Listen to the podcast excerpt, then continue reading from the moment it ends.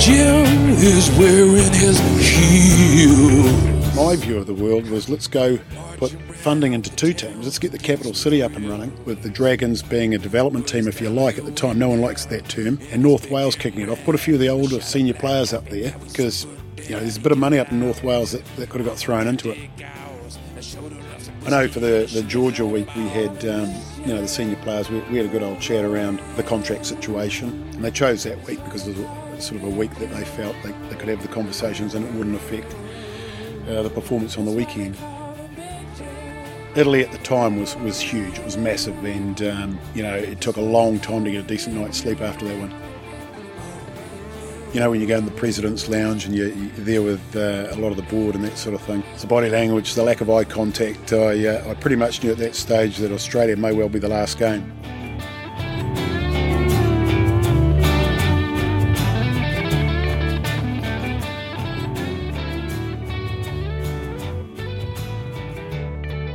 On this episode, I'm joined by former Scarlets and Wales head coach, Wayne Pivac. Wayne, you're looking well. I'm not, not saying that you look younger. do you feel younger? Yeah, I do. I do. I've had a rest, had a bit of a break, been back to New Zealand um, before the storms came, so that was good. Got some good weather, and then um, yeah, just sitting back now and watching the odd game of rugby and only just got back into watching it actually. Uh, went to a, a, club game, Pontypool against, uh, who were they playing? Bargoed. Oh. And so uh, got invited up by the ex chairman, um, Rob Butcher. When I had lunch there with, with a few of the old boys from Bargoed, and that was the first game back. And then when I watched the Scarlets play Edinburgh, and of course went to the test match on the weekend, and that's been it. I don't envy coaches. I look winning, losing, it just looks like the most stressful environment internationally. Like the club game I imagine is a bit different because you're in it all the time. You can have influence on squads and longevity, but international coaching, especially now, and you look at the turnover of coaches, which is high profile, stressful job. Yeah, it is. I mean, you're talking about club rugby. Club rugby, you can have a bit of a, a, a, bad patch if you like. You can come back. It's a long season, and you can still make playoffs. You can hit the ground uh, running in the playoffs and, and end up winning a, a, championship. But you get to competition like the Six Nations, you lose game one. Well, there's a Grand Slam opportunity gone.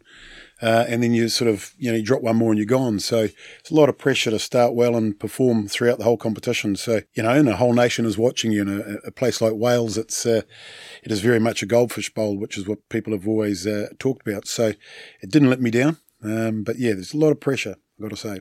It, it got to the point where you didn't want to watch rugby. So you just needed a complete break from it. Well, yeah, just, you know, obviously, uh, uh, getting moved on just before a World Cup. Uh, I think it's the same for Stephen Jones and Gethin Jenkins. You know, it sort of leaves a bit of a sour taste in your mouth at the time. You just need a bit of time out, I guess, to reassess and, you know, where do you want to go from here? And so that bit of time's been and gone. And so, yeah, back into it now. I'm back looking forward to the next challenge. When did you know it was over? Well, you know, after Italy, the Italy game in 2022, you know, we made a few changes and a blade of grass. We win that game with a bonus point and we come third. And it's been a successful uh, campaign given the, the squad we had with injuries, but wasn't to be. And uh, I'll uh, relive that try many, many times. So that, that Italy game was put us under pressure. We had to do well in South Africa, and we I thought we did very well in South yeah. Africa. You know, we uh, should have won that first test. It was an epic game, and uh, you know we got our first win in South Africa in the second test. So we sort of answered the critics for the that period of time, I guess. And then coming into the uh, the autumns, it was Georgia. You know, it was definitely Georgia after that game. You know, when you go in the president's lounge and you're, you're there with uh, a lot of the board and that sort of thing. It's the body language, the lack of eye contact. I, uh, I pretty much knew at that stage that Australia may well be the last game. So uh, that was my gut feel anyway. And which one, I think you've said it there, out of them two losses, and we're going to bring this up back to positivity, but we may as well get the shit out of the way which was the tougher one for you personally, with the structure of the team, the pressure, you know, Italy being the Six Nations, Georgia being an Autumn Nation series? Which one for you is the the biggest regret?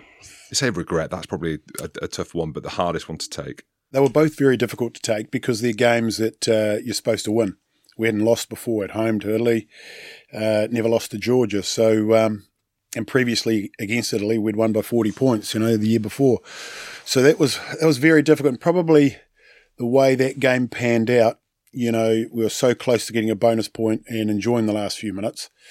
you could sort of see that try come once the first tackle was made. And that Italy game was a very, very painful one um, because it was a Six Nations match. So probably at the time that, that seemed the biggest. Georgia was, dare I say it, after you've lost to an Italy, here we go again sort of uh, feeling really. But Italy at the time was was huge. It was massive, and um, you know it took a long time to get a decent night's sleep after that one. How does an exit come around? And we're seeing it more now. And you hear around Eddie Jones leaving England. There was discussions happening, but well, he was chatting to Australia, so he potentially felt it was coming.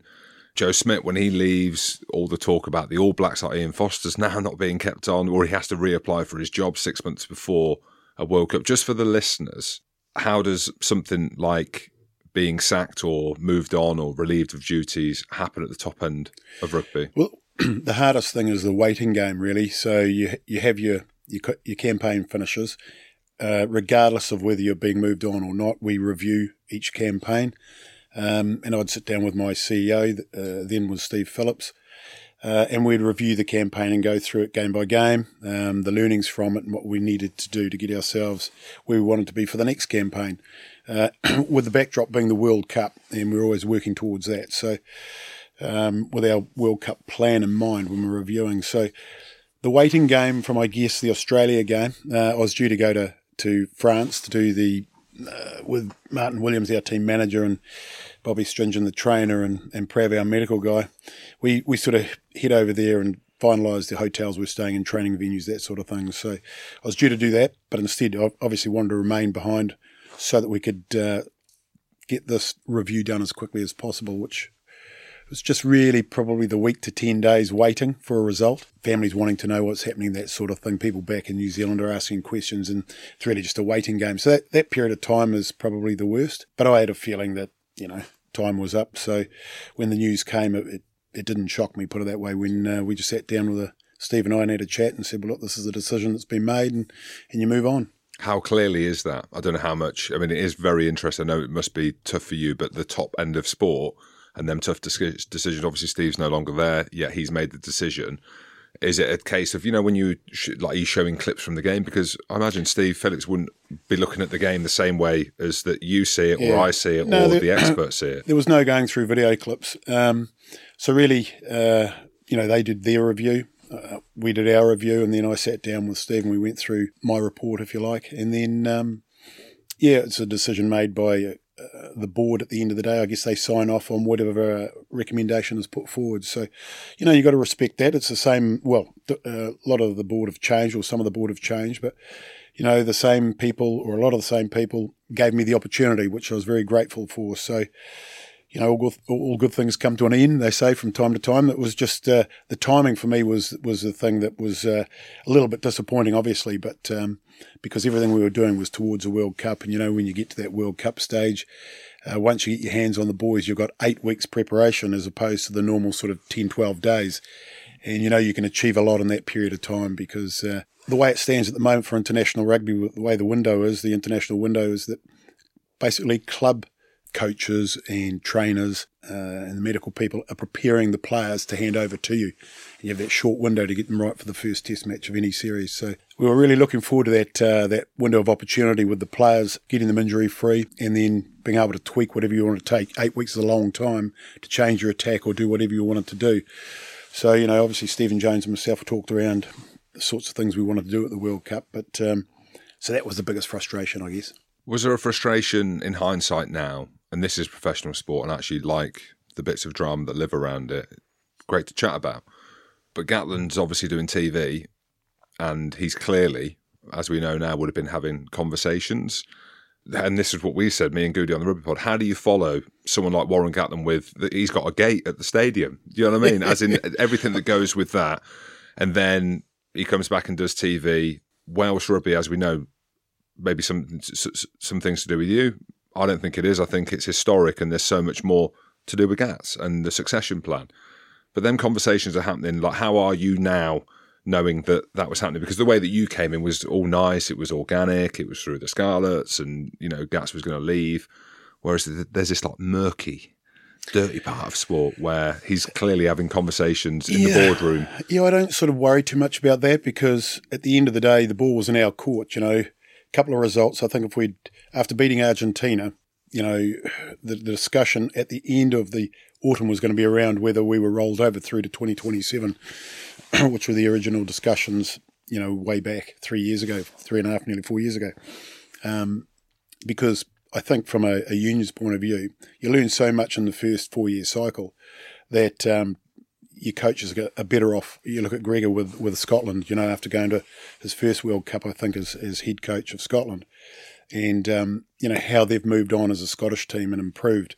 And I think that's a great example of you know you learn a lot from your first cycle, and then you put that into practice and any changes that you need to make. And I think we were we, we learned a hell of a lot, and so we weren't too concerned about any conversations that may or may not have been going on. It's sort of out of our control anyway. So the focus for us as coaches in the autumns was was to get results. And after Georgia, sorry, after Argentina I think if we had won against Georgia and Australia, we probably would have rolled over to 2027. That, and that's sort of how cutthroat the job is at this level, but um, they're fine margins, the difference between winning and losing, what success looks like. But you know that going into this sort of role that um, these things can happen. So, you know, it's it's unfortunate, but you, you move on. When you're in that role and you've taken it, and we were talking about it, and loads of people were talking about it, you, we were like, Wales are so good, but the regions are struggling where's the succession plan? Like, who's coming through? Like, when's the next Alun Wyn Jones? When's the next Faletau coming through? Biggar's 30s now playing in France. Who are the next players? Could you feel that? I mean, you because you were in the in the regions, and this is the million dollar question now that everyone's speaking about, and we can speak about it because it felt like the cracks were being papered over because the national team were doing so well, but everyone's speaking about well, Wales are on the way down. Like this is before you came in, like as in just as Gatland left, well, Wales are on the way down because you look at the profile of the team, and we also watch the region struggling. Well, it's obvious. Yeah. So part of the the interview process to get the job was about a nine month process, and uh, it was a global process.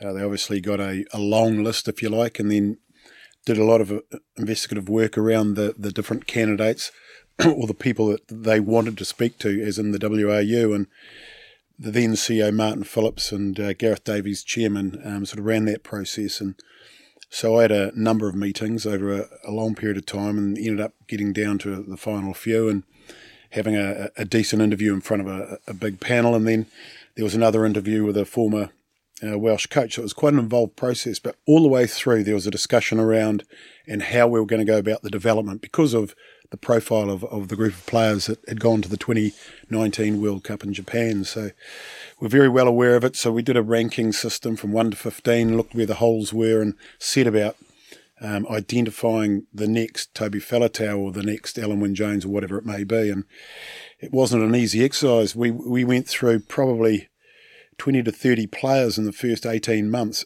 We took a few uh, hits in terms of results. Excuse me, in that first uh, autumn series, which was revamped and it was a Northern Hemisphere um, series. But we saw that as a as a free hit, an open opportunity to develop a lot of young players. And as I say, we it was about 18 players in that first 18 months, then another few over the next sort of few months. So we ended up with a a lot of players that got opportunity. Uh, some of them we felt didn't quite step up to the plate.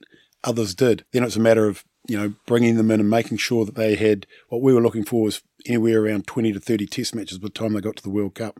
So Will Rowlands, you know, if he wasn't injured, would hit that mark easily. He's, I think he's around about the 2021 now. You know, guys like um, Callum Sheedy have had about 15, 16 test matches. Louis Rees-Zammit was around 20 test matches. So by the time they get to the World Cup, those guys were will be hitting the sort of targets that we think they needed to have the good international experience under their belt to be able to handle a World Cup. So it was it was a process that was spoken about, and it was an exercise that we took on straight away. And so a lot of players have been exposed to international rugby over the last three years. But unfortunately, in Wales also, we've had a lot of injuries, um, more than I've ever encountered probably in any other side.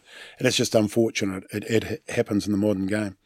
But um, certainly that was the, the big talking point was we need to do a lot of development over the first few years of our reign, which I think we did.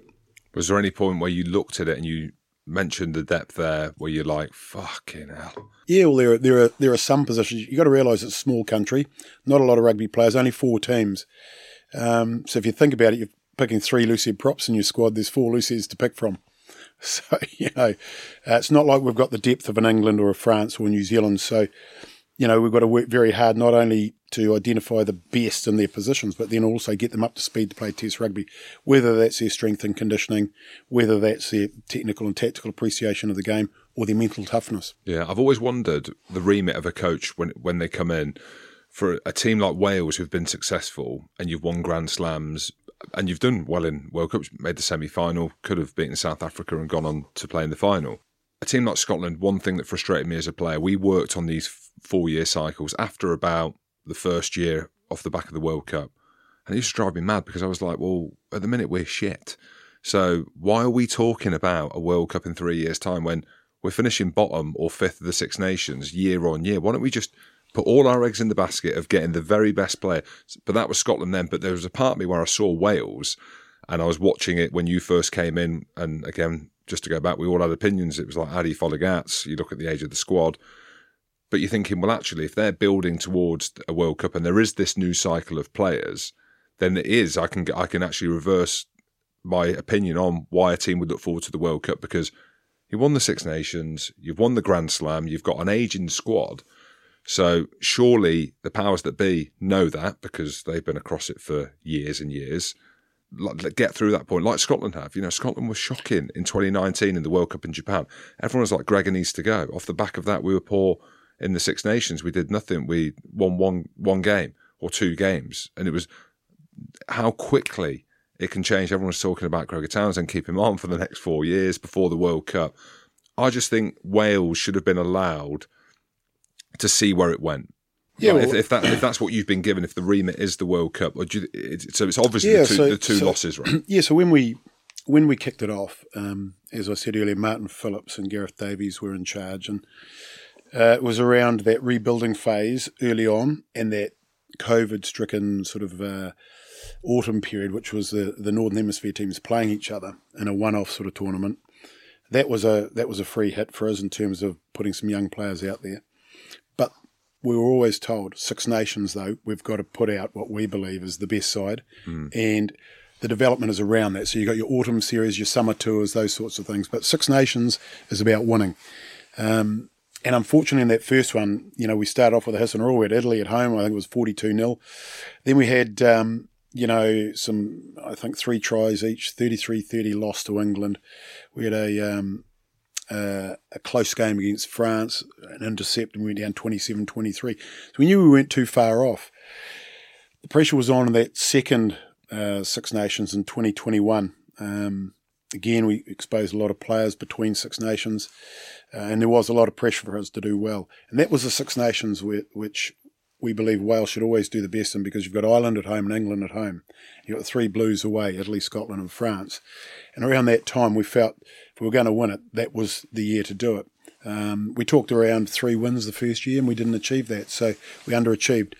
So this uh, 2021 was important to us and we, you know, as the tournament went on, we got stronger and stronger, and we um, probably played our best game and a fantastic game. We lost by two points right right on the final whistle against France, not to get a grand slam. But so that set us sort of set us up. We're heading in the right direction. So we we just felt that get to the World Cup, get that eight weeks, and we could replicate what we did in 2021. But we knew there was going to have to be some change um, because you know the squad would be another two years older.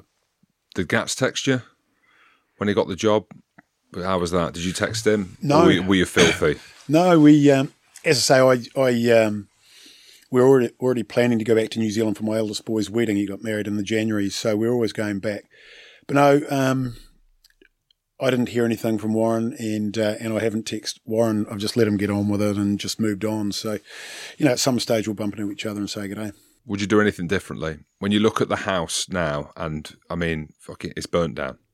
So there must be a part. Not that you're glad, but no. I think the I think the other thing that um, was out of our control, um, uh, which was huge for Welsh rugby, was we had a chairman, a CEO, the two people I've mentioned. We've had Julie Paterson, hugely experienced, 30 years in the job, one of the best people I've worked with in rugby anywhere.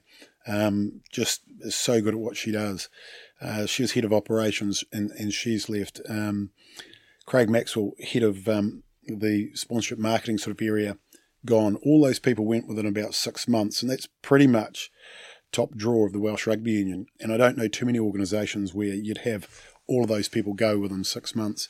So there was a lot of change. Um, and in, whilst that change was happening, we were just boxing on doing what we were doing. So there was a lot of experience left all around the same time. So there was always going to take a bit of time, I think, for the administrative administrative side of the game in Wales, um, backroom sort of uh, side of the game to to get up to speed, if you like. And right now, how are you feeling about the game? I know you did the TV at the weekend, and I, like just because we were doing this interview, I don't normally do it, but I thought I'd put your name in because I didn't see because I was in Paris watching the game, so I didn't see the pitch side stuff. But hey, so, hey, it's flipped on its head, isn't it? You're, you weren't pitch side this time. Obviously, no, no. you were with Amazon when Gats was pitch side, and you came in. You're in the in the comfortable studio.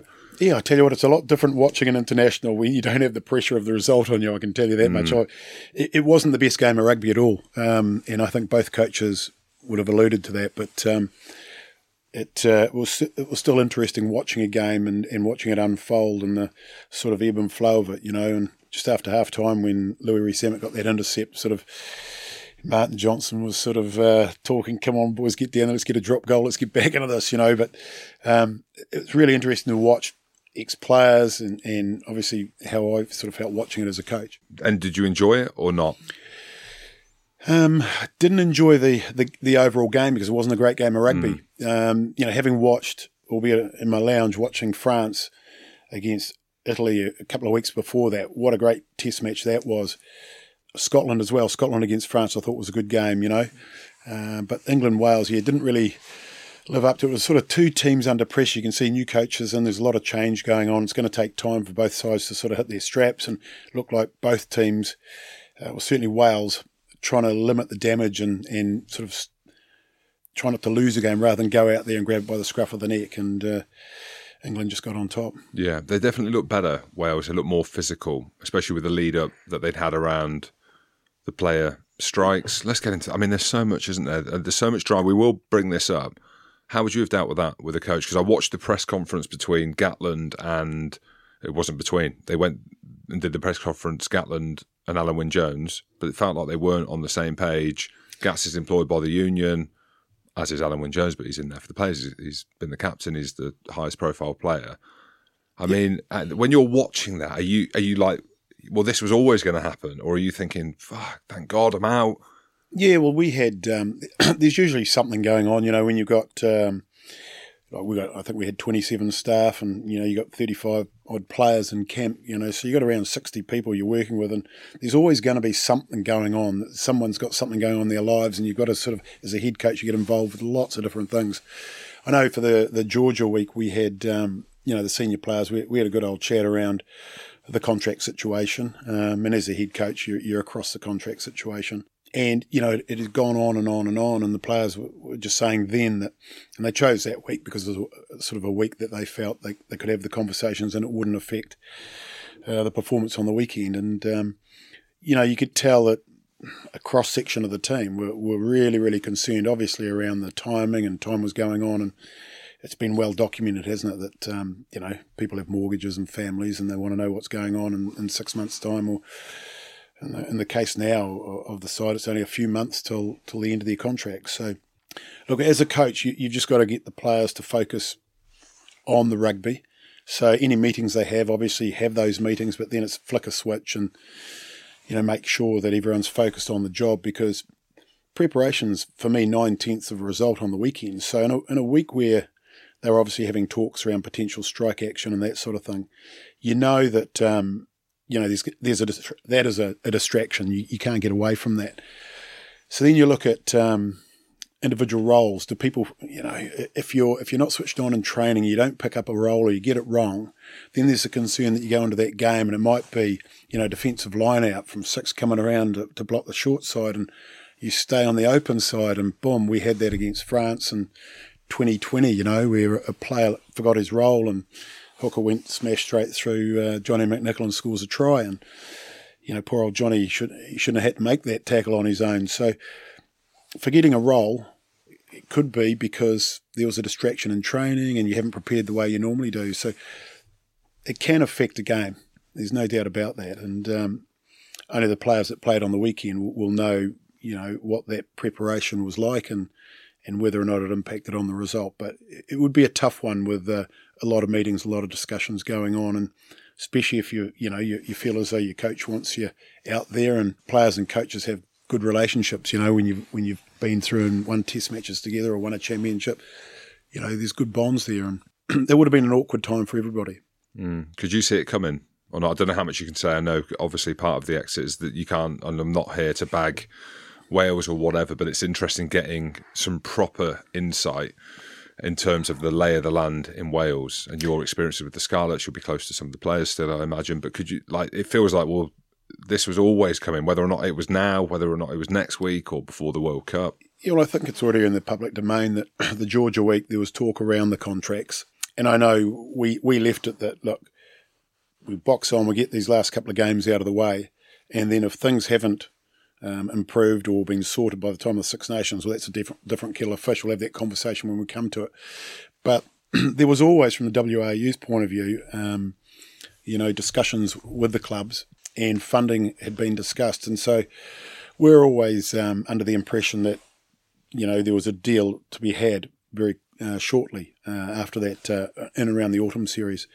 So for it to drag out, it's really, really disappointing. There's, I can see how the players will be very frustrated because um, you know they're hearing one thing, I guess, from their clubs from time to time, and you know, and, and you want reassurance from the the WRU that um, you know these things are going to get sorted sooner than later, and uh, yeah, it's just a shame it got to where it did. But you know, you've seen people like Nigel Walker now, you know, stepping in, and you know, I love the way he's he's been fronting the media, and um, you know, and he just put his hands up basically and said, look, there, there's you know we could have dealt with this a different way from time to time. And I love the honesty of, of Nigel, and um, I think you know the players respect that as well. And I think, um, well, I'm really really happy that the Test match went ahead, obviously, and now we've just got to make sure that you know an agreement between the WRU and the clubs happens sooner than later, and uh, those contracts uh, get out there, and the boys uh, boys can move forward. Is it the fact that there is no money? Does, is that what it boils down to?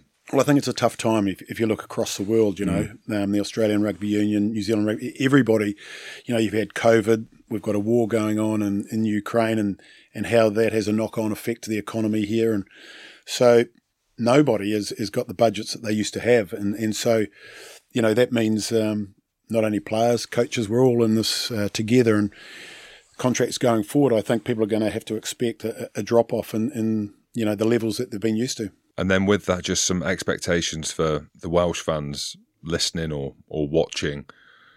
How do Wales get out of this? Is this going to be? Is this a long, horrible process? Well, look, I think there are some really, really good young players, and we're seeing them um, over the last couple of seasons come through. You know, but it takes time. It takes time, as you know, at Test level. Some players can hit the ground running, but most of them take a bit of time to get comfortable in the environment, in the change room, in the jersey um, with some of the great players around them that they've grown up watching on TV, you know. Um, so the Christianses of the world, you know, the Dafydd Jenkins of the world, they're young men, you've got to be very, very careful. You know, you look after their well-being in terms of their bodies, in particular. At that, they still haven't um, fully um, matured, if you like. Um, and I know with Chris, he's picked up a couple of injuries, you know, in the first week or first couple of weeks of camps because just the intensity that we train at at test level and the volume, uh, is, the volume is not quite often as much as uh, you'd, you'd have over a working week with some of the clubs, but it's the intensity that we train at, you know. A lot of high speed meters over a short period of time, and really pushing the players to try to tra- uh, train at that intensity that you might play in a test match. And if you if you're not quite ready physically, it can take its toll. So, got to be careful when you introduce players, and you know how many test matches in a row you'd play them, or, or big games, because it's accumulation of the knocks, not just in the test matches, but also in the training as well. Because a lot of these trainings are very physical these days. Hawkins as well, centre. Yeah, Mason look, Grady looks good. You know, Mason we had in in the autumn series off the back of um, Byron Hay- Hayward's under 20s group. You know, both those players stood out in the, in the 20s, along with Dafydd Jenkins and Chris you know, who and we who'd already uh, capped Chris. So those those are they're big players for the future. There's no doubt about it. Um, it's hard though when you put in like a Mason Grady on the weekend. I, was just thinking when we put Joe in against Australia, we had Gareth Anscombe inside him, George North outside him, and what a good 10 wants is a lot of communication from that 13 or guys outside him. Uh, coming in to let him know where the space is while he's getting his timing off nine and that sort of thing. And so young guys had to come in and uh, played pretty big roles defensively. One of them would have been no doubt defensive leader for the, for the backs. Uh, and then the eyes and ears for uh, for your ten. So yeah, it was it was a big big opportunity for those boys. But I, and I'm glad everybody I know that was on the panel that I was on on, on match day was saying, look, don't judge this young fella on one game. You know, no matter what happens in this game, because he's got talent. There's no doubt about it. He's big. He's he's strong. He's fast. He's got a good step, and he's got everything that to indicate that he's going to have a big career at the top end of the game. You know, just like a Louis Rees-Zammit came on the scene, you know, you've got to give them time to develop and get their confidence at that level, even if they're pretty confident people anyway. Um, they've got to get used to the intensity. They've got to get used to the training. They've got to get the repeatability into them, especially back three like a Louis Rees-Zammit. It took him a bit of time, you know, but look at the look how he's come on in the game with a bit of time. So, yeah, there are some good young players. It is going to take time, but I do believe, I still believe that eight week build up for the World Cup, they can achieve a lot in that period of time. Amongst all the old guard, Louis Rees-Zammit is either one, but and I say that well maybe because you're smiling, but also my best mate is team manager at Gloucester. Big shout out Ravo and George Skivington. It's so funny because when he carves up like he did uh, during the fallow week, and he was on the bench, he comes on and he carves up. It's ridiculous to see him. And then they go on BT to the coach skivs and say, "Oh, Lewis, Louis Rees-Zammit." You can see you don't want to talk about. It. You don't want to talk him up because he knows it's probably going to cost him three hundred grand to re-sign him on top of what he's already getting paid. But how good good is is he the shining light, or is there a few? I know you've gone through, and we don't want to put a lot of kind of heat or pressure on him. No, look, he he has got what you can't coach, and that's express pace. I think back to the Scotland game in 21, that final try that he scored. He scored two tries in that game, but the, the second try where he kicked ahead uh, and the gas that he showed to go past van der Merwe, I think, mm. and it might have even been uh, who was at the back that day? Was it Hoggy? Hogg. We'll say, yeah, yeah we'll yeah, say yeah. it was. Yeah, I remember because it was on but, my side. I was pitch side, and it was it was during COVID, right? Yeah, well. yeah, and he, he just you know that's that's just genuine pace, but also to kick the ball at pace like he did with the control that he had. So there's more to him than just just speed as well. I think he put in a 22 to 22 touch finder in that game as well in the second half. And, you know, he's got big boot on him. And the, the scary thing is he's still developing. He's going to get better and better. You know, other sides side of his game he's worked on, which has improved, is his high ball work. You know, and his defensive side of the game will get better as well. And, um, you know, you've got a world class player there in a year or two's time. And, you know, Dewi Lake's another one. You know, unfortunately, again, he's a young guy that's come through. He's big, he's powerful you saw in South Africa, you know, he scored a great try in the second test using his brute strength. Again, he's one that uh, has got a big future in the game, and, and you know, he, he for me will be the successor for Ken Owens. Uh, there, there are a few guys, you know, Jack Morgan. Jenkins, Jack Jack Morgan, yeah, another good player. Needs a run of games. I think, uh, you know, he's a seven. Um, I think it's a seven. Yeah, look, yeah. He, he's he's not that tall, Jack. Mm. Um, you know, and, and, tips. I guess after the World Cup, you know, that, that might be his swan song if he if he's if he gets selected to go to the World Cup. Um, and you know him, Tommy Reffell. Don't forget Taine Basham, who's who been out injured. You know, he, he's had 10, 11 Test matches now. So Wales is really well served with with sevens. Um, look, there are some good young players coming through, and I think now it's just a bit of time with this coaching group as well. It's not just about the players having eight weeks together, um, but that coaching group's new and they've only had, you know, what is it, six weeks together probably. Some big decisions as well that Gats made, dropping Biggar. I say dropping Alun Wyn Jones, resting him against Scotland. He put Faletau on the bench, didn't include Tipuric. As a coach, how difficult is them decisions to make, especially in Wales where you've got these superstars dropping Dan Biggar for me was a massive call. And then I hear through the grapevine that it's because he shouted at Rio Dyer against Scotland. But managing, I suppose, the profile and the experience of them players was that hard because you inherited that, and that's a good thing, but also it can be a tough thing, I imagine. S- selection's always tough because you know you're going to have 15 happy guys. Uh, you're going to have some guys on the bench, um, 16 to 23, that think they should be starting. Going to have some guys happy to do that role, coming on, making an impact, closing the game out, whatever it might be. And then you've got the unfortunate role. Um, you know, I always talk about the three roles, and they're, they're equally as important. So the guys have got to start well. Obviously, you've got guys to finish the game, and then you've got the guys with the third role, which is to help prepare the team. Once they get over the disappointment, it's always a conversation for me with those guys that you know, now you've got a role uh, to take seriously, and that is to do your homework on the opposition. So we run the opposition plays as well as we can. So we stress the boys during the week, and they get it right for Saturday. So it's never a pleasant thing naming a team. It's always uh, good to get to sort of Tuesday and have the team. We normally name the team on a Monday night or a Tuesday morning, um, and then uh, then you can relax a bit and just everyone's got over their disappointment and they get out there and they train well. But you know, going back to the selection for that you're talking about you know, only Warren can answer in terms of what they've discussed behind the scenes, what they wanted to get out of this after the Ireland game, what they wanted to get out of the Scottish game. Obviously, there's still a championship to be won after one round, but he would have to weigh up, obviously, the performance of that first round. And yeah, he, he made made a lot of changes. So I think now, um, looking at it, it's got to be about the World Cup. It's got to be about who who can go to the World Cup and who's not up to it. So he's going to get those questions answered by game time for some players, obviously, and there'll be some you know tough calls to be made for the World Cup squad. With what is it, thirty three players? And we normally run around with thirty five to sort of thirty seven in, in, a squad for the Six Nations. So it's uh, it's always uh, selection's a tough thing. Yeah, I hated that role oh, we need you to get the team better for the week.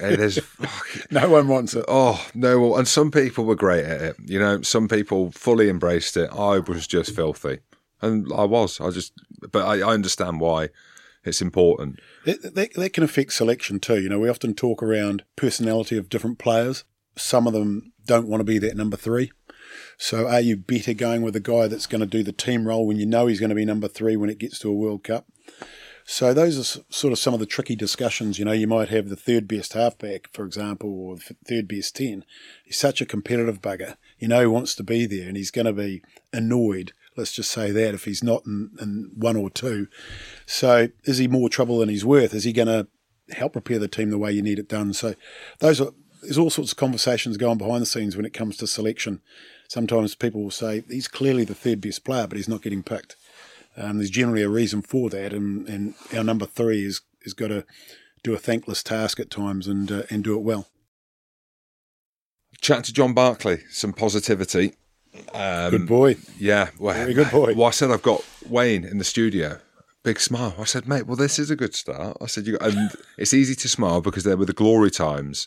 And he just said, and look, people have different experiences with coaches. He just said, best coach I've ever had. That's what he said. I said, mate, tell me more. And he just said that you were one of the coaches that were just in it for the lads. So just give me an idea of what it was like because they were glory days during the Scarlets. You had a fantastic team. You had a great bunch of players that were young coming into their prime. It was three years in the making. So when I got there, was, uh, Nigel Short was the chairman at the time. Good guy, Nigel. He he basically said, "Come in for a month." It was after um, uh, who had been there before me with Ireland now, defence coach, of oh, course. Easterby. Simon Easterby.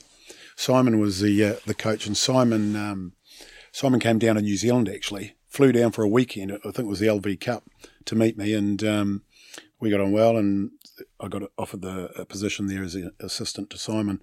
Simon, I think, knew that he was moving on. Um, so before the season started, I was promoted to the head coach. So got in there and had a, a good look.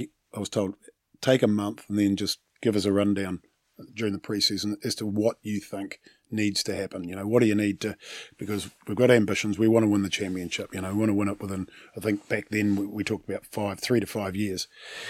So uh, we did that, and we had to make some change, and um, it took three years. One, you've got a contract cycle, so you've got half your team generally coming off one year, the other half the following year. So you don't actually have the team to work with that you've handpicked probably till the third year, which is what we had. And we had some some cracker signings, you know. Um, John Barclay was already there, and what a top bloke in terms of the way he played the game. Um, I'll get on to him and Cubby in a minute, but um, and the difference between those two. But um, Tadhg Beirne, uh, Tadhg Beirne, yeah, yeah, Tadhg Beirne, you know, yeah. he he was our last signing that that year, and I think I'm allowed to say it was uh, less than forty thousand pounds we signed him for. You know, wasn't a lot of money, but uh, he just wanted an opportunity. He was, uh, you know, in, in Dublin there, and there was a lot of players uh, there. So he was a fantastic signing for us.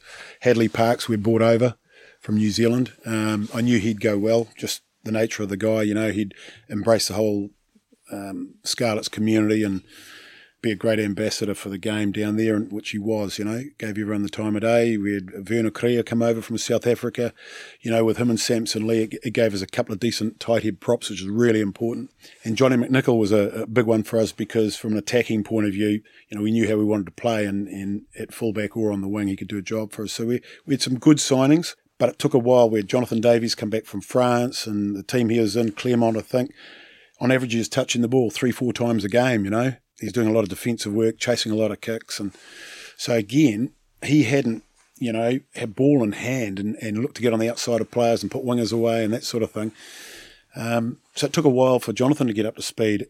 Obviously, the way we wanted to play the game, we tweaked a thing, a few things over the first couple of seasons, and I think we lost our first three games and then we went on and won about 16, 17 on the bounce, and we had a great season, won the championship. But John Barclay, just the difference between say a John and a Cubby boy. Uh, hopefully, Cubby's listening because I want to bring him down a peg or two. But John Barclay, um, we, we say to Cubby, Cubby, I think he topped the stats that year when we won the championship. Might have had 30 odd turnovers. And John Barclay was in third on about, say, say Cubby was 36, he was on like 26 and he was in third. And we say, yeah, but Cubby, have a look how many attempts you made to get your 33. John had a, th- a third of the amount of attempts that you did. So actually, he's been more successful than you have. And so he went away and he, he uh, took that one on the chin, old Cubby. But the good thing about Cubby was he then went and, you know, he, he spent a lot of time with John, um, looking at his game, his decision making on when to go and have a crack at it and when not to, you know, when to go in and slow ball down. Um, and he learned a lot about the game and he became a better player for that. But John was um, when Ken Owens wasn't there with um, when he was away with Wales. I think there was a period there where John was on the out with Scotland, and so he was our captain between him and Hadleigh Parkes, and they were, you know, we had a good spine of the of the team that um, was playing matches when internationals were on, and we gathered a lot of points in those periods as well, which was important. Um, but John was a, a, good leader, you know, a great rugby brain on him, loved defence, Love the breakdown. Um, what he lacked, uh, probably in, in, say, the wide channels that Cubby had, he made up for in all the other areas of the game. And his decision making was spot on, you know, nine times out of 10. So it was a pleasure working with those guys. We had a lot of fun that year. Uh, and the following year, when I think we made the final again and, and we got to the semi finals of, of Europe. So, yeah, great guys. I always had this philosophy with them that They've got to enjoy themselves. They've got to work hard. We've got to create an environment where they want to come to work. They enjoy saying goodbye to the family and they're coming back to their, their other family, if you like, their mates. And um, we wanted to bring like a gang mentality to it, you know, where you die for your mates and uh, work hard for each other. Go out and put it on the line on a Saturday, and then but you had to celebrate success. There's a big one for um, you celebrate success because, you know, I think John Barclay said uh, it might have been when we were out in Dublin before the game against who was it, uh, Leinster in the semi final. He said, "Boys, or it might have been the final against Munster. Listen, boys, some players go through their their careers, play Test match rugby, but never win a championship. Mm. They never get to hold up any silverware." And he said, "I've never done that. Playing for Scotland, playing for the Scarlets, we've never won anything." and I'm 30 or 31, whatever he was at the time, you know. Let's not have what ifs or have the old, we need to lose a final to win a final. So he was a big, he was very, very good at um, getting the players' mindsets right before big games. No, he, he, speaks about it all the time. And again, like winning stuff is why you're in it, aren't you? Like you want to yeah. taste glory. Yeah, yeah, it's, it's what it's all about, you know. Um, if you're fortunate, fortunate enough to win a championship, they are special days, they're special nights. They usually go for a few days, and mm. and they're uh, they're great memories, you know. And then you have your reunions down the track, and they're a lot of fun. Yeah, it's the memories it's, it's definitely the memories. Like I smile and like I was at Saracens and we know the issues with that. I don't care. Like the memories that I have. I don't remember the games, you know, but like winning, you put your body through that, your time, your effort. Yeah, I couldn't imagine just well, I can imagine because I played for Scotland and didn't. Well, you know, when someone says to me, "What was it like playing for Scotland?" I said there weren't many good days, but fuck, there were some great days. But yeah. I wish I had a lot of really good days. Mm. Do you know what I mean? Yeah, yeah. You know, all that hard work that goes into it, and people talk around the money in the game. You know, that players get, uh, you know, good salaries, coaches get good salaries, and there's bonuses for winning. You know, like if you make the playoffs, or for, for clubland, it might be if you make the playoffs, you get X amount, or you know, if you you win the championship, you get X amount. But I can tell you, no matter where I've coached, and there's always been bonuses and contracts that when that final whistle goes and you've won, it's it's the last thing people talk about, and it's usually a day or so later that you go, oh hell, got a bonus today or, or a couple of days ago. That'll look good in the bank balance come the end of the month. But it's always about getting into that changing room and that camaraderie and uh, yeah, special times. Yeah. One thing that John mentioned was when things were going well, lads would be ringing in the middle of the night, Wayne, where's my contract?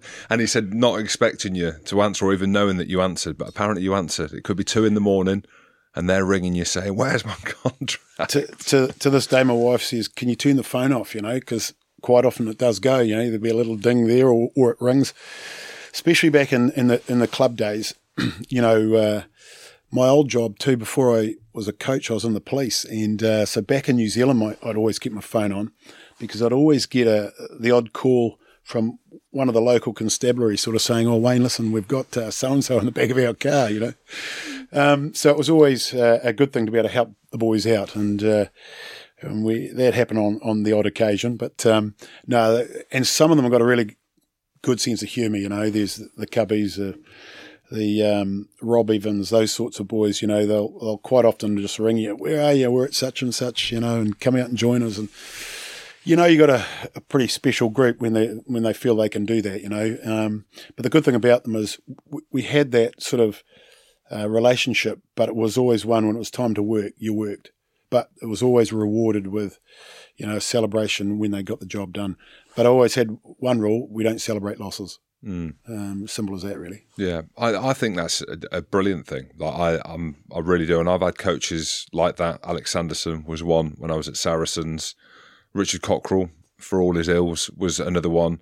Like I think it's really important. And it, look, these men come from all walks of life. Like I didn't have a dad growing up, so I needed a good coach, someone that I could lean on. And there's a couple of things around that. I know we're segueing slightly, but I couldn't stand Fabien Galthié because of the way that he used to speak to me and used to speak to players like a dog, like just used to shout and abuse, and you know, you just didn't feel any love.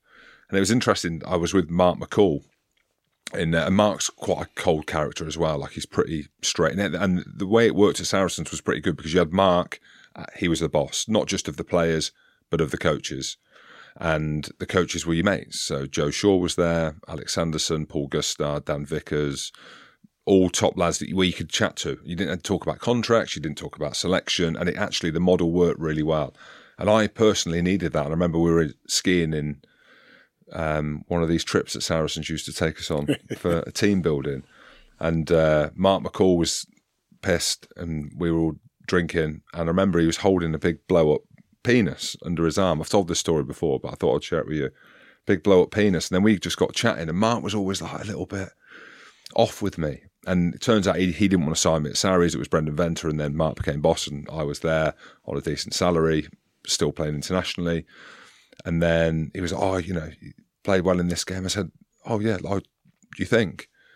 And he said, that's the issue. I said, oh, what's the issue? He said, I've just given you a compliment and you've just asked me again whether or not that was the truth or you're always looking for reaffirmation. This is mm. what it's a really interesting moment in my life. And I was like, you're right. I am. He said, you know, you're six foot eight, tattoos, you're a big man, self proclaimed enforcer.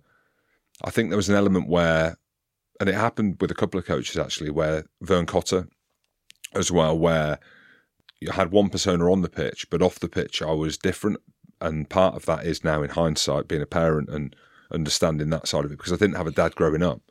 And they were my dads. You know, you go into that environment and the power and the responsibility that you have. And I think that that's what some people, like some people forget, not internationally, but I think in the club game, certainly, like you're the male figures because they're, yo- mm. again, these are young men. You know, they're, they, some of them are teenagers.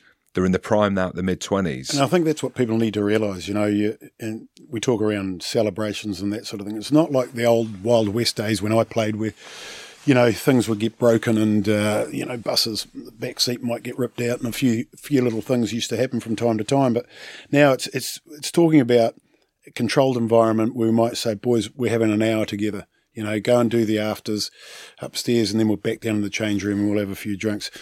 Bearing in mind, some guys couldn't because they had to drive, you know, whatever it was. But there, so it was never pressure, but it was there and it's available. And, you know, we used to lead the way and, and, and have a couple in the change room. Then the boys could relax. Coaches were having a drink. Staff were having a drink. You got to remember that it's a gladiatorial sport now. People that haven't played the game that watch it and have a lot of these opinions. You're asking these boys to do things that out in the street you'd get arrested for, you know, flying in and just cutting a guy in half, you know. Um, and so at the end of it all, when they've done it together and they've achieved a result, it's a natural thing at the end of a working week. You know, a company makes a lot of money, they close out a couple of deals, the boss will shout a few drinks, you know. And you got to remember a lot of these guys are young men, club level uh, in particular. Some of them are 18, 19, 20 years of age. What are their mates doing, you know? So it's, it's about understanding that, yeah, you're a, a role model, if you like, and there's certain things that go with the salary that you get, but also there's got to be a balance in, in my view. In club rugby, it's about getting that balance right. Saracens, you know, um, Liam Williams went there. He, he, used to joke about, I see you boys are off to Tenby this weekend. We're off to bloody Bermuda or somewhere, you know, it's, and laugh and joke about it. But, you know, so for a club like the Scarlets um, and a lot of the clubs, you know, when you do have success, you've really, really got to enjoy the ride, you know, um, because it doesn't last forever. Yeah. I love the gladiatorial analogy. I use it all the time. And again, I find myself having to keep talking about it and telling people that the beauty of the sport lies in the fact that not many people can do it because it's dangerous, because it's physical, because there's contact. And I'm not, I, I went through a phase of second guessing myself, like, should I be glorifying these things? But it, it, that's what the beauty of this game is. And I just think we're in a really weird period, just globally, like society and everything that goes with that. We should celebrate that, right? Well, I think so. I, I think so. It's um, it's something that's been part and parcel of the game before the game went professional. You know, I played. It was amateur. It was you played for the camaraderie of your mates, you know, and you love the contact. Otherwise, you wouldn't do it. And in those days, there's a bit of biff, you know. You, could throw a couple, and um, you know, people used to get stood on and jerseys ripped, and it was all part and parcel of it. You loved it, you know.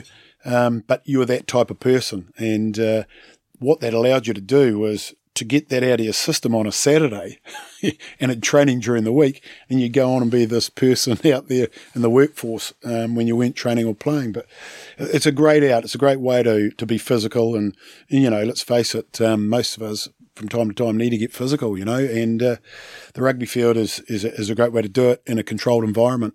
But yeah, there's a lot of hard work goes on there, and the players so much bigger and stronger and faster than when I played. You know, um, we thought we were pretty tough. You know, the, the, rules were you you know someone held your jersey if you didn't if you didn't throw one. You know, you're going to hold your jersey all game long, you know, and so there were rules in the jungle. But nowadays, it's it's totally different. It's just big men. The collisions are huge, you know, and, and we, we're seeing that with the injuries, with the, you know, so many knees and shoulders and things like that. And that's why I'm all for, and this is probably part of the demise of the game, that is why I'm all for guys getting paid 250, 350, 450, 500 because I've just turned 40 now. Like, luckily, well, I say luckily, I've worked hard to get into this space where I've now carved out the word transition. I hate using that word, transition, but I'll use it. But I'll also look at mates who are fucked, you know, and their bodies are completely wrecked.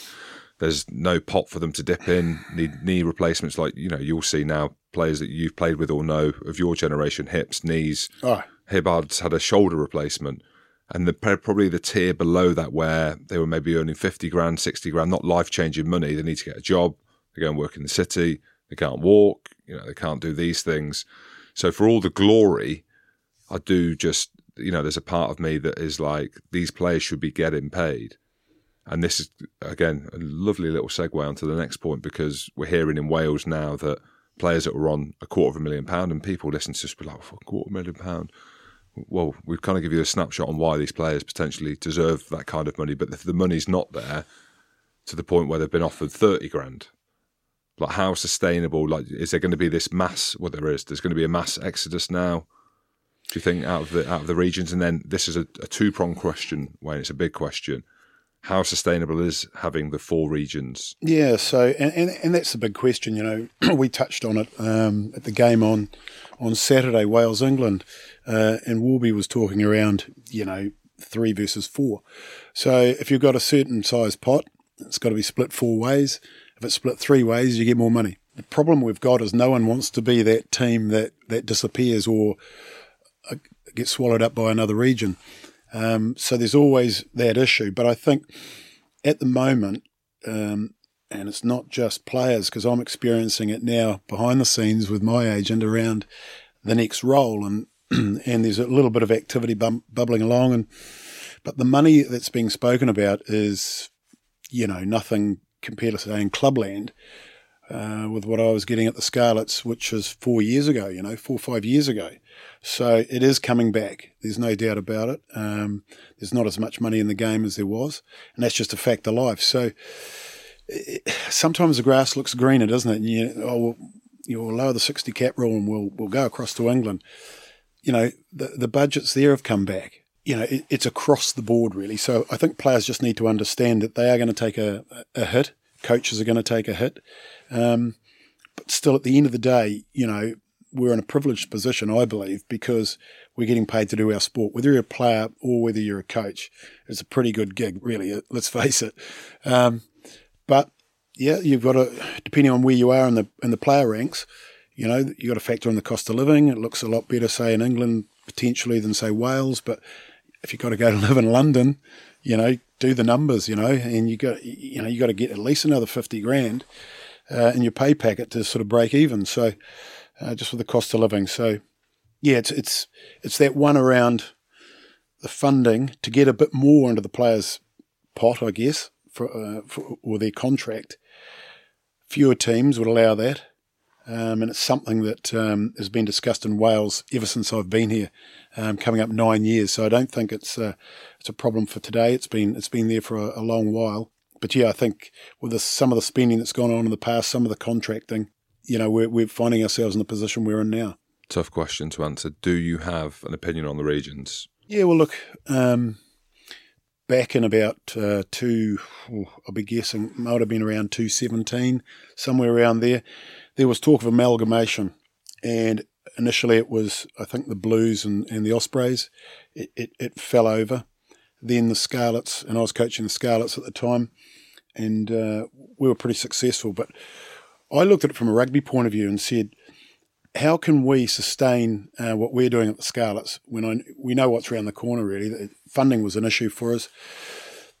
If you look at the Scar, uh, sorry, the Crusaders feeding into the All Blacks, you know, the spine of the All Black team. You look at Saracens, you know, when they're when they're at the top of the, their game, you know, feeding into that England team. Top teams in the world. You've got Leinster feeding into into Ireland. Yeah, Just, Leinster in two thousand, uh, Leicester in two thousand and three. Yes, was the backbone so, of that England so, team. You know, and how do you how do you get that success in Wales? So when I did a paper exercise and looked at the Scarlets combined with the Ospreys, that team can compete with anyone in Europe. The, the Scarlets team on its day with with no injuries, well, we got through to the semi final, so we did compete. But you put that then Ospreys and Scarlets team when those all those good internationals were in their late twenties and around the 30 mark, you know, that, that team would have been successful, I believe, for, for quite a number of years. Now, for me, it was a rejig. The capital city's always got to be there. That's the Blues or Cardiff, rugby as they are now. The Dragons, to me, they unearth so many good young players. They, they, they just develop players for other regions. Um, a lot of them stick to, to the Dragons, but a lot of them move on as well. They've got so many good young players coming out of there. And you've got North Wales, which is untapped. So my, my view of the world was let's go put funding into two teams. Let's get the capital city up and running. Uh, and with with the Dragons being a development team, if you like, at the time. No one likes that term. And North Wales kicking it off. Put a few of the older senior players up there, get the marketing right, because you know there's a bit of money up in North Wales that, that could have got thrown into it. That, that keeps you four teams, but two teams with the bulk of the money and two feeding in. And over time, you do a Connacht. You do what Ireland have done. And then Connacht went on to win the championship in 2016, I think, the year before we won it. So it can be done. The model's there, you know. And but again, no one wants to be that team that gets less money uh, and for a number of years have to sort of hit certain targets to build up. But there, there were certain, certainly discussions around that at the time. But you know, it's it's really really difficult with the with the, the system we've got in Wales, whereby You know, you've got to get certain certain number of votes around the table. It's, it's not that easy just to get something pushed through, as we've seen. Well, Say in a year's time, how do you think we might see things? Do we do we think like that something like that could happen? Well, I, well, I think Jim, the um, governance has been talked about, hasn't it? Um, I think Rob Butcher was the chairman, and, the, and they were looking at um, an independent chair, and they didn't get that through. I think they needed something like seventy-five percent of the vote uh, at boardroom level to to make that a reality. And I think that that would be a step in the in the right direction, um, because we've got some very very good people in Wales, but we've got some very very good people that have been in involved. Amanda Blanc, people like that who have moved on, you know, which is a shame because I think if we get the blend of talent right and we just get the the number of clubs right, uh, whether that's three, four, however that's going to look, uh, and over time we, we the funding improves, then you know there's a lot of talent comes through Wales. There's a lot of talent comes through, but there's a lot of pieces to this puzzle, and it hasn't quite been put together yet. But I think there is hope out there that some of these moves will be put into place in the near future, and and I personally would like to see some of those changes happen. On a side note, and it's quite topical, and we're talking about coaches that are good fun and people enjoy their company. The news around the All Blacks going to tender's the wrong word, but opening the interview process. It seems like Scott Robertson's got the job, Razor's got the job. Ian Foster's come out and said he's not going to apply for the job. It's all a bit weird, isn't it? That I don't like. I look at that. I had Scott Robertson on the podcast actually. It went viral, and he said to me, "Oh, I said I was pushing him so hard, similar to how I've done you, like asking him, asking him." And uh, I said, like, what's the ambition? He said, oh, I want to win two World Cups with two different teams, or go to a World Cup with two different teams. He said, win it. He can say that. It's Razor. And it blew up in New Zealand. They couldn't believe that he said this and putting pressure on the union and stuff like that to become All Blacks coach. And his name's getting bandied about, right? Scotland, if Gregor's not there, England, everyone was desperate to get him there. And that feels like the pressure's been put on Ian Foster. You're close naturally to New Zealand. What are your thoughts on how that's all unravelled? Yeah, look, I think um, you've got to be very, very careful. Um, there's marketing yourself, getting out there, um, and then there's overdoing it as well. Um, and I think some of the theatrics and things like that haven't gone down that well. The, you know, the breakdancing, that sort of thing is great um, a few years ago, and I think some A few people, years ago. I think some people have moved on from that. Um, and look, yeah, Razor's out there, isn't he? He's putting himself out. Um, But you think it's too much? You think he's pushing himself too much for that? Well, you know, we've all got agents, and that's sort of the work that normally gets done behind the scenes. And look, I, I don't think any union likes to be pushed along, and I think the New Zealand Rugby Union, and this this is just sitting on the other side of the world observing it all. You know, um, they've they've got ways of going going about things, and look, Razor's got a, a good record with the Crusaders, but um, Crusaders have a lot of All Blacks in that team playing at the lower level, so you'd expect them to do very, very well. No South Africans in that competition anymore. Um, is it as strong as it used to be? I see the Crusaders just got beaten by 31 points to 10 uh, at home to the Chiefs. Um, so maybe you're better off keeping your eye on the ball and Oh, focusing on the coaching, and because players, you know, at times can uh, can get a bit annoyed with some of the, the showboating and that sort of thing, if you if we can call it that. But um, look, a lot of it's in jest and it's a lot of fun, obviously. Um, but I just think New Zealand Rugby Union, New Zealand Rugby the way it is, you normally let your results do the talking. And yes, he's got great results, um, but with a side that should be getting good results. So I think for a lot of New Zealanders, there's still a question mark. And I think where he's going with it is being allowed to go and coach somebody, somewhere else, proving yourself with a side that isn't full of All Blacks would be a good thing uh, for Scott Robinson. I, look, he's not the only coach out there that's um, got pretty good results. If you look at what Jamie Joseph and Tony Brown have done with Japan, you know, at that last World Cup, uh, that's just fantastic. You know, now, no doubt those guys have probably got ambition uh, to to coach the All Blacks one day. You would think. Um, I know they'd have to uh, probably reduce their salaries quite, a bit, but uh, the, I think the boys get well looked after in Japan. But so I don't think it's as clear cut as, as some people think that Razor just goes straight in there. You know, I think um, there would be a good case to have a serious look at people like Jamie Joseph and Tony Brown. I would have thought. Yeah, their names are in there from what I've read. But what it's interesting because New Zealand don't normally do what they've done. Six months out before a World Cup. I mean, I know you've got the highest pressure job coaching the All Blacks, and there's been a slight change of guard with Ireland and France coming to the top of the world rankings. Why would they do that then? Do you think, because that makes me think that someone like Razor is pushing them, and I say that because Razor, with all the hysteria and all the noise, would be coaching a Leicester or would be over in Europe coaching, would have looked at a Leinster or gone to a Racing. The fact that he stayed there and all this is unfolded makes me think that there is pressure from that and they've bowed to it. Well, time will tell. Time will tell. But um, look, I think you know coaches are no different to players. You don't really want to get into the last year of your contract without having conversations, and most of these contracts will will have a clause there whereby you know whoever you're working for, you'll sit around the table so many months out uh, and discuss the future. Uh, I don't know whether that happens with All Black coaches or not, but uh, certainly uh, the way you know things are now in the professional environment, no one you know things can happen at World Cups. You know, a refereeing decision here, a couple of injuries in, in round one to, to key players can really um, affect the outcome of your tournament.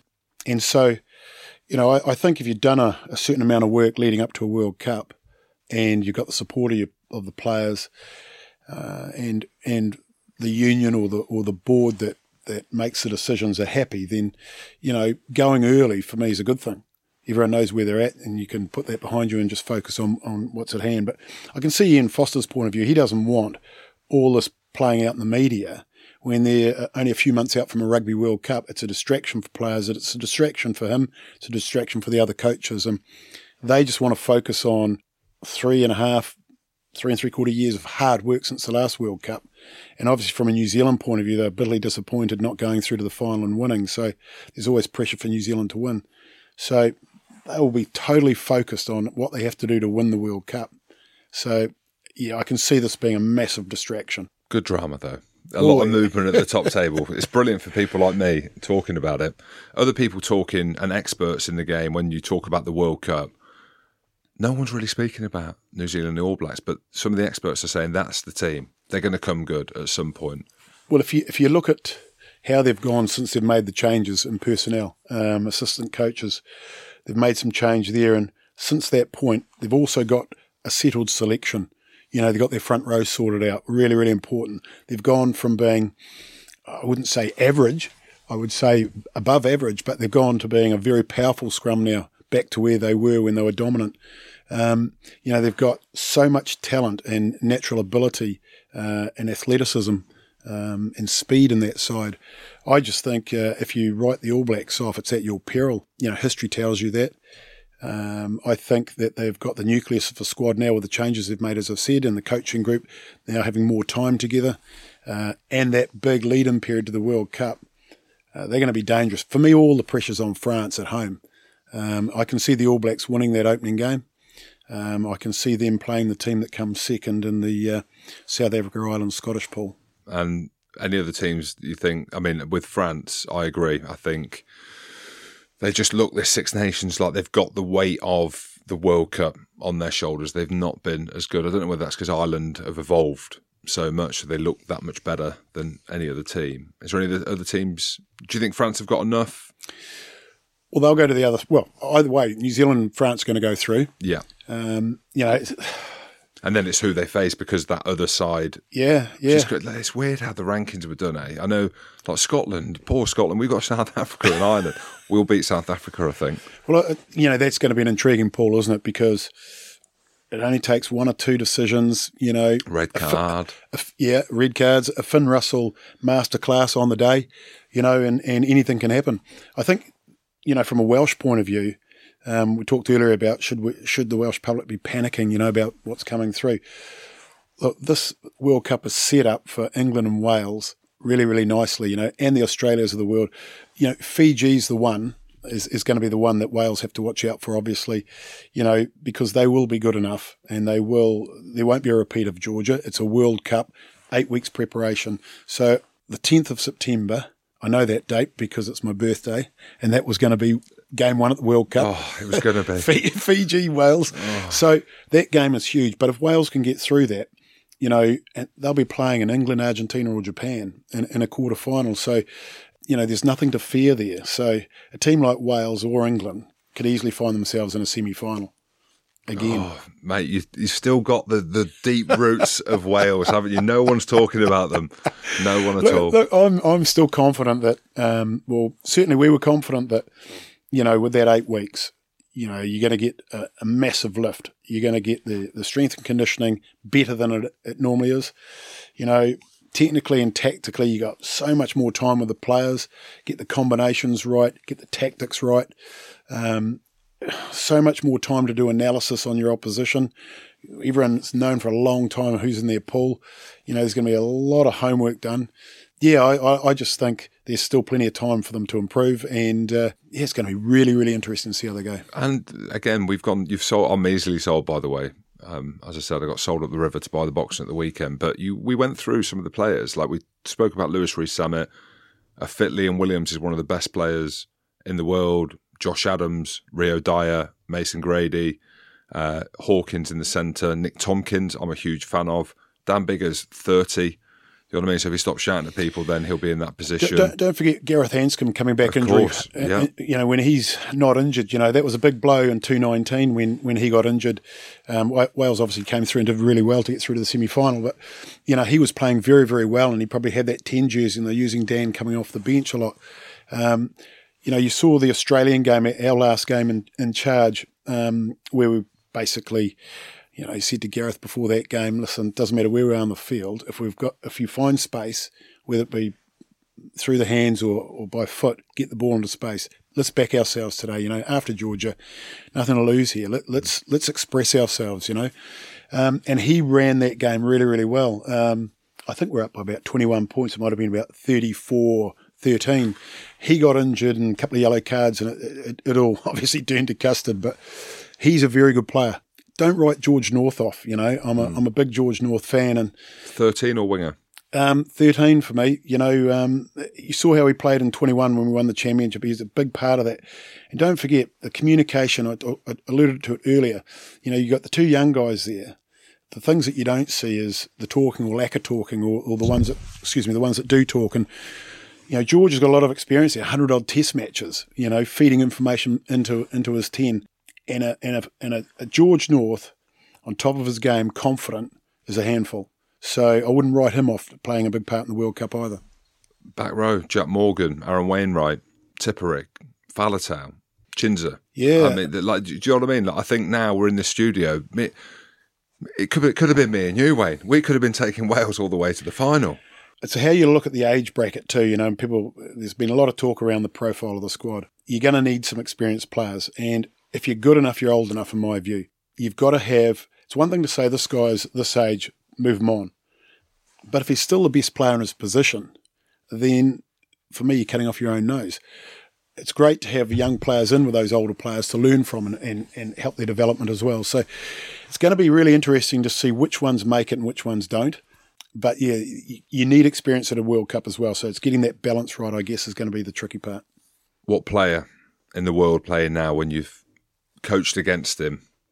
Like he's the one. Like I would have loved to have had like an Antoine Dupont.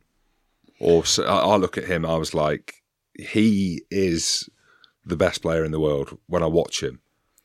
You look, he he's. It's hard, isn't it? Because some seasons a, player bursts on the scene. He's been great now for a number of seasons, and you saw that try. Was it against uh, against Ireland? Wasn't it where he held the winger up? Yeah. Um, I'm just trying to think of his Mack name. Hansen. Yeah, Hansen in, in that uh, right hand corner. Unbelievable. You know, to, everything happens so quickly to have that speed of thought and then the strength to go with it. You know, great player. The guy I really love because I've coached him for the position he plays. He, he's one of the best in the world. Is Give me some hints. Don't tell me. Give me some hints first. Who's he play for? your old position, Okay. turnover king, Ah, Tadhg Beirne. yeah, Tadhg Beirne. Yeah. Tadhg Beirne, but also um, you know a Brodie Retallick when he when he's fit. How good is he, in the low position? you know, people talk about the, the concussions in the game and whatnot. He's an example for any young player that's, you know, got natural height, how to get your height down and, and how to use all that power going forward. And a phenomenal player. He's a, he's a phenomenon. Like as in Brodie was because people say to me about the the high tackle, and the, the great example was the Grant Gilchrist tackle on Yes. Where he got red carded. I always saw Grant Gilchrist as quite similar to Brodie Retallick in terms of how he played, but obviously tackles a little bit higher, but Retallick's a phenomenon because he's six foot eight and he can operate. And people are like, what? Just tackle lower. Look at Retallick. But if it, it's deep rooted in you, like Eben Etzebeth is not a low, t- like he, he's a monster as well. Yeah. No, he's um he, he's he's he's one in a million, isn't he? He's uh, he's a superb player. But I, you know, when you get second rows, uh, getting World Player of the Year, you know you got a special player. Um, but Tadhg Beirne for me, you know, over the ball is one of the best in the game. When you've got a second row doing that, as well as your seven, your six, your two, you know, it's a it's a massive asset to have, and the way he carries the ball, his defensive work, just his work rate, you know. So he, he's one for me that uh, might not be everyone's cup of tea in terms of the one player you could pick, but be hard pressed to go past them. Really, that's class because we keep talking about Caelan Doris. There's so many players at the moment leading into World Cup putting their hands up, aren't they? You know, it's it's that time where you you, on, you want to be performing on the big stage in front of your coaching group and saying, "I want that starting position at a Rugby World Cup." Lastly, do you think Ireland will blow out for the World Cup? Well, they always do, don't they? They do. They always do. Yeah. So it could be South Africa and Scotland. Wow, imagine that.